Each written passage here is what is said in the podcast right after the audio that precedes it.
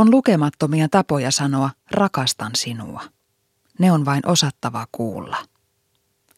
Hyvää työpäivää. Voin käydä tänään kaupassa ja sen jälkeen hakea sinut kotiin.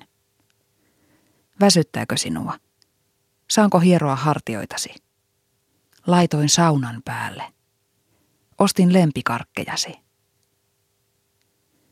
Jos olet oikein onnekas, kuulet rakkauden tunnustuksia päivittäin. Vilpittömästi sanottuna, tekoihin yhdistettynä. Ottaisitko aamiaista?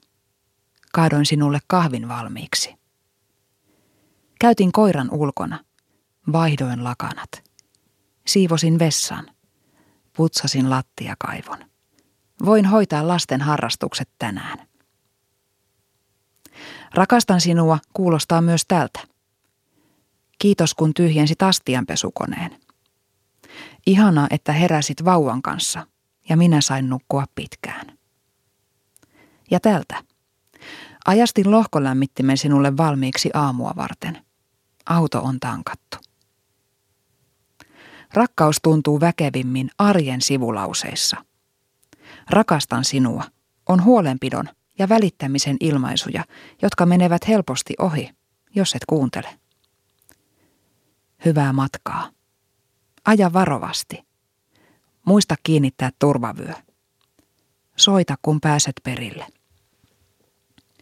Rakastan sinua on pieniä kohteliaisuuksia, merkkejä siitä, että ajattelee toista. Pitäisit varmasti tästä kirjasta, tulit mieleeni kun luin sitä. Haluaisin esitellä sinulle mieluisimman retkipaikkani. Tykkään kovasti tästä laulusta.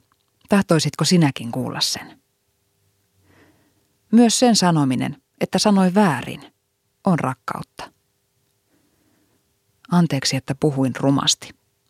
En tarkoittanut olla ilkeä. Sanotaan, että on vaikea sanoa rakastan sinua. Ei ole. Kokeile vaikka. Tuoksut hyvältä. Hymyilet ihanasti. Sinulla on kauniit silmät. Varpaasi ovat suloiset. Tule kainalooni. Kaipaan sinua. Näin sinusta unta. En malta odottaa, että taas tapaamme. Minä rakastan sinua. Kuuletko?